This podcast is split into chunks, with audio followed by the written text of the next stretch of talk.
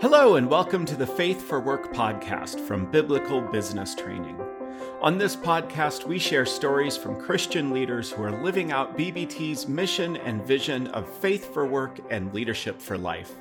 I'm your host, Jordan Dollar, and I hope this podcast empowers you to take your faith to all the places where God sends you. Thank you so much for joining us for our second season of the Faith for Work podcast. It's been a tough year for me personally as I've had to work through some health issues, and so we didn't release as many episodes as we had planned for the year. But I'm blessed to be part of a great team that supports one another and made sure that the ministry of BBT continued uninterrupted. This year, we had some amazing guests, and for this last episode of 2022, I want to go back and really distill out the most important lessons from our six guests and seven episodes. Today is 2022 in review, the best lessons for living your faith at work from season two. We began season two with Dr. Bryan Dik. Bryan is a vocational psychologist whose work focuses on the intersection of faith and work. We discussed how people are healthier when they're living integrated rather than segmented lives. So we're we're talking about redeeming work. What would redeeming my work do for me? What would it do for the world and for God's kingdom? Well, I think redeemed work is work that we carry out in response to really three questions. The first is what's God's created intent for my sphere of influence, whether that's agriculture or architecture, uh, to X ray technology and zoology and everything in between. You know, what is God's created intent for this? How have the effects of sin distorted it, uh, made it not the way it's supposed to be, made it difficult and toilsome?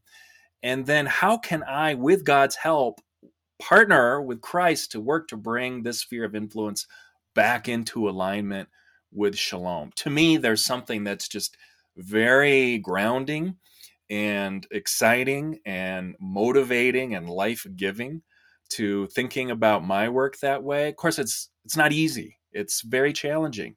There's lots of difficult questions and experiences that you know we have to kind of work through. Uh, but to me, those are the key questions, and that's the journey. Um, and, and, when we experience that, then there's just this sense of peace. I think that comes from, you know, uh, I'm my story is aligning with God's broader story for the world. Uh, and I think God is glorified in that. I think that helps contribute to making the world better. And ultimately, it's a stewardship issue. Am I using my gifts in ways um, that are glorifying God, making the world better? And you know, if, if your answer is is yes, then I think you're experiencing a kind of joy that comes from real integration. Bryan then discussed with us the psychological insights that he adds to the faith elements in order to build a more comprehensive picture of what God is calling us to do. These are individual differences characteristics that psychologists have studied uh, and and identified ways that those things um, relate to good outcomes in career discernment. So interests uh, refer to what we enjoy, what we're curious about, values, you know, what we need in a work environment in order to be satisfied, personality, what are our characteristic tendencies, our traits, and then ability, what are our skills, you know, what are the things at which we excel. And the way those things fit together, you can think about it using the metaphor of of a boat with a, a rudder and a motor. So the rudder determines the direction that the boat goes, and interests and values function like the rudder. So the things I enjoy, things that are important to me, that helps influence the direction. And then things like personality and ability determine or function like the motor that determines how fast and how far we go in that direction. Um, but to me, the evidence suggests it's really essential to start with interests and values because we might be able to develop skills in a domain, but if we're not interested in that domain, it's still not going to be something that's life giving to us. You need to be both motivated and uh, then develop the skills within that. Um, so to me, this is how God made us, right? And it's simply kind of leveraging what makes us unique. Our gifts, I use that gifts very broadly to include all the ways that we're unique and those four things are, are what psychologists have identified as key things to pay attention to. And fortunately, we have reliable and valid ways of measuring those things. You know, this is how God made us. These are uh, qualities that make us unique, uh, that God sort of blessed us with, and we're different from each other uh, along these lines. Uh, but fortunately, there are ways to to measure these things reliably and validly. And to me, paying attention to that kind of information is is just sort of a sound way of making informed choices. Our second interview this season was with our CEO and Executive Director, Lori Drury, as she was just beginning her new position at BBT. In this clip, she shares with us how she came to be in this role and how she was involved in BBT long before she first began as our communication director. So you were involved with BBT a long time before you worked for BBT. You you were around the process of its founding and you saw some of that and you've been a group participant, you've been a group leader. So out of all that, what really drew you to make this your career working at BBT? You know, it was something that God was calling me to make a career change. Didn't know what that was. Um, but I realized a lot of uh, corporate careers, you had to be a specialist. And I was never a specialist in one thing. I always dabbled in a little bit of everything. I could build the website, but make it look pretty. Um, I could uh, fundraise. I could um, work on spreadsheets. You know, I, I did a little bit of everything because even though I worked in corporate, it, it had a small company feel where everybody did a little bit of everything. And so to specialize in just one thing, it, it really kind of set me back and said, I don't know that I could just do one of those things.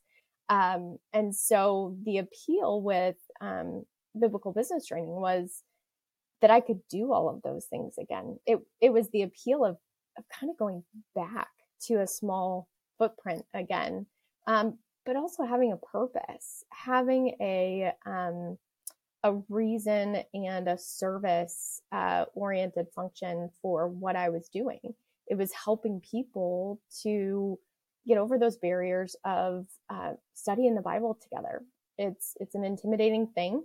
Uh, it's hard to know where to start, but we have the tools to do that. And so that ability to be able to help people and really connect them with resources and see the transformation that comes with that. Uh, you know, it, I lived it in a group and um, got to see it firsthand. And so to then flip on the other side and become staff meant that I could help more people do that because I knew what it was like.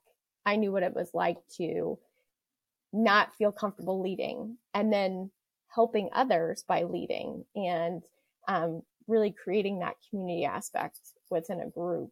You know, it's something that I never expected going into um, start, you know, participating in a group or uh, being a part of a group. But now it's something that when I'm not in a group, I can tell that I'm needing that community. I'm needing that uh, fulfillment. Um, my husband actually calls it my spiritual caffeine. When I don't get my spiritual caffeine, I'm not the same person. you and I are both big fans of earthly caffeine as well. Right. Lori, what's the importance of workplace focused Bible study, specifically application based Bible study? Workplace uh, applicable Bible study means that you're taking the Word of God and understanding how it applies to what you're doing every day. We spend 40 hours a week, sometimes more at our work. And, um, that's where we have seen good and bad in people, right? People at their best times and people at their worst times and everything in between. And to not have, um, you know, a Christ centered approach to that means that we're not showing up as our best selves. Our next interview was with Kim Davidson, a Bible study leader and entrepreneur who also has a long history with BBT. Kim Davidson is the CEO of ET Superior Facility Management Services Incorporated, and she shared with us the story of the founding of the business and how it has served to create and carry on legacy for her and for her family. Uh, we've been in business now about over 20 years, I know, and um, it has been a blessing from start to finish. And what I realized today, Jordan, is my dad, Earl Thomas, he started this business way before my sister and I were even thought about of even having any type of uh, legacy and, and continuing on. Um, but, you know, when I was a little girl, I used to see my dad praying on his knees and not having any idea of uh, who he was praying to or what he was praying, or eh, really actually what he was doing. I learned now that those were seeds that he was planting for our family. And those prayers, those seeds that he was planting, are still flourishing over 20 years later. We service over 5 million square feet of office and warehouse space across the country. And it's just been a blessing. It's just, I have to say, God has really shown me some favor. You were saying that prayer was was a part of the founding of the business, beginning with your father's prayers, beginning and then continuing through your time of discernment. I know that prayer is still a key part of your business. Could you tell us a little bit about your management team's prayer call and and how that's helped and blessed the company? Um, every Tuesday, uh, my management team, who is a phenomenal group of people, they meet every Tuesday at two thirty. I started the meeting, the Zoom meeting, as a platform to gather everybody together and to give them time to discuss what's going on in each facility, get to know, to build those relationships with one another. They got so excited about it and looked so forward to having those meetings, then I added a little bit more to it. And then I just, we say things about God and we um, tell one another that we're going to pray for each other and things of that nature. And things just kind of took a turn for the better when we felt comfortable enough sharing our faith together in the workplace and being able to take the workplace issues and turn them into prayer and to see how God has answered them. And it just gets better and better every week. Everybody's looking forward to it. They're bringing their issues, they're bringing their personal things that are going on personally in their lives that we want to know about because we're in relationship with them and we work with them and we're family. And so we get to be a part of one another's lives. And that's what makes our business such a success. Jordan, ET Superior is is the platform that has been provided for ET Superior to do ministry. And I don't take that lightly. I believe that um, employees are part of God's plan. And when I believe that when He brings people into my space, into my life, that it is my responsibility to minister to them. I've been in several situations where we would end up having calling a work meeting to find out one of our employees is homeless. And how do you move past that without helping that person, that employee, that family member? Um, they are so humbled not to even mention their personal situation, but I'm so blessed to be able to help them. That's ministry. And I get to do it in my company. And I always say, and my brothers used to laugh at me, I say, this is God's business. And so we run it according to the word of God. And he blesses our business because we're being good stewards over what He's blessed us with. Our fourth guest of the year was Juliet Casita. Juliet is a lifelong entrepreneur and equiper of entrepreneurs, as well as the country manager for Sinapis Group Uganda, a global Christian organization blending intensive entrepreneurship training with faith based principles and access to capital. Juliet gave us so many amazing insights that we had to release a bonus episode to ensure that we could share with you as much as possible. From these two interviews, we're sharing with you an amazing story of a time that her faith helped her to succeed in business.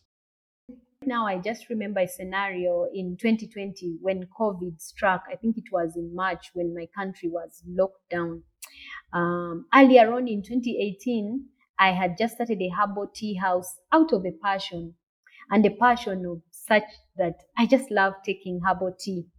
Um, but again, I thought about that. I said, how do I get it out of a passion just in my house to make sure that, you know, this service or this product gets out to other people. And along that, I can employ other people along the way. So the last two years of COVID-19 and the lockdown, we experienced a situation where we couldn't move, like completely locked down. We couldn't move, you were home, you couldn't travel and all that. And then I sat down and just thought about um, at this particular herbal tea house, it's called Chai and. I had two girls that had been working with me, and uh, one of them is um, my sister, and then I had another one who was helping out. Now, after we had been locked down, I mean, it was okay. You can be home. Um, you're working with Sinapis. Probably you still have a paycheck and all these other things. But then I started thinking about these people. What is going to happen if we don't pro- continue producing the tea and all the products? So I took a step of faith and just decided that I was going to call them into my home. And then we were going to close the other premises because we couldn't uh, access them. Um, and by faith, um, while we were home in the lockdown, I started testing a few recipes and while testing those recipes, I started trusting that the customers would order for some of them.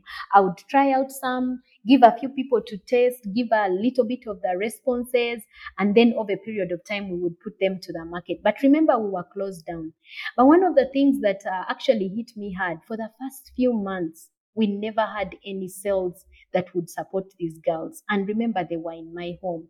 So for those first few months, I actually paid them from my salary, from my savings. And as the, the lockdown continued, I was depleting the salary, I mean the, the savings, and I got so concerned. But you know, I kept trusting God that we shall get the orders, we shall get great orders from these new recipes. And in this season, people are going to continue ordering, the sales will increase, and I will not have to chase and take these girls back home. At the time when I was at my weakest, when I felt like I am running out, I had been trusting God and I said, God, you brought this business. Do you want to tell me that you don't care about these girls? How am I going to send them home? And in the midst of that, I remember later in September 2021, I got a great order they had released us a little bit uh, where i mean uh, private cars would move and everything. I got a great order from one of the ministries and that resulted into you know the sales we made in that great order that event I was able to pay their salaries over and beyond. To the extent that I said, if they lock down uh, this, they lock us down for the next six months, I have a paycheck for these girls. For me, that was faith the worker stayed on the payroll all through. It has been a journey of faith all through. Faith in creating the product, faith in, in the service, faith in even uh, believing that this solves a customer's problem, faith that the customer need is being made, and faith that every time I made the cold calls, they would turn into hot leads, including that um, order I got from the ministry. Our next two guests were a husband and wife team. Greg Boss Wooldridge is the only commanding officer to lead the Blue Angels for three separate tours. He was selected because of his demonstrated ability to build teams where communication, trust, and teamwork took precedence over rank and status. Deborah Wooldridge is a consultant with Kepner Tregoe, where she partners with clients to remove the noise that paralyzes decision makers to help them solve problems permanently and manage risk effectively. Greg spoke about how the debriefing process he instituted at the Blue Angels, can help build high performing teams. When I got to the Blue Angels, I saw a way of doing business that I hadn't seen in, in almost 20 years of Navy life and, and in command of, of a unit. You know, it, it just changed. It was something totally uh, different in its transparency between all members of the squadron, uh, your willingness to divulge how you could do better because you had done this wrong, you know, without fear, fear removed. And that all goes back to the culture of the Blue Angels based on trust and gratitude. One of our favorite sayings every day we said to each other, glad to be here because we genuinely were glad to be here. And that's what I found in the Blue Angels that was was changing. First of all, you have to have a debrief, right? You have to decide to spend the time to talk about what you've just done. It doesn't matter what size of a work group you have. You know, you're introducing a new a new product, a new idea, uh, and and there's people that work together. So you need to have a way to talk about how that went. That's the starter right there. And you need to say, well, this can take a half hour, you know, or, or it could be taking two minutes. Could be walking down the hallway uh, with your uh, with your partner there or your wingman and saying, well, how do you think that went? Well, the key is whoever is the leader, whoever is the boss, has to set the tone. The boss comes in in the debrief, and what I did, I'd come into the debrief and I say, "Well, you know, it was a pretty good day. I think we we got our flight out. I think the people enjoyed the the, the demonstration. Here are my safeties. Here's what I did wrong." You open that door, the transparency, the uh, the take the fear out of that that environment. You're trying to get to the the right cause, the right cause of what created issues, not to get it in your own way, but to find the way that it happened, the real way it happened. So I start out and I say, you know, I, I you know, I was 50 feet low at, at this one pass we did, and uh, I know what I was looking at. I got distracted, and I can I can fix that. So you take ownership of, of what you're saying you could have done better. So that's another key point of the debrief is the ownership and the, the accountability, right? But it's transparency. So I would say all that, you know, and I had these two or three things that I could have done better, and I'll fix it.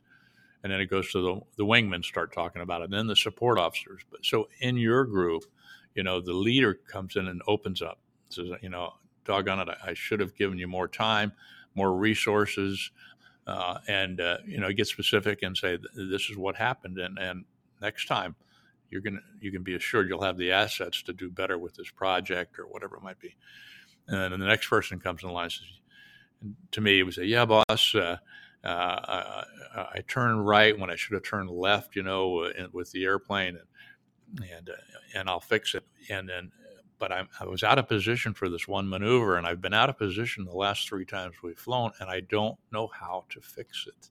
So the I fix it, I'll fix it is important, but if you don't know, you open up to mentoring.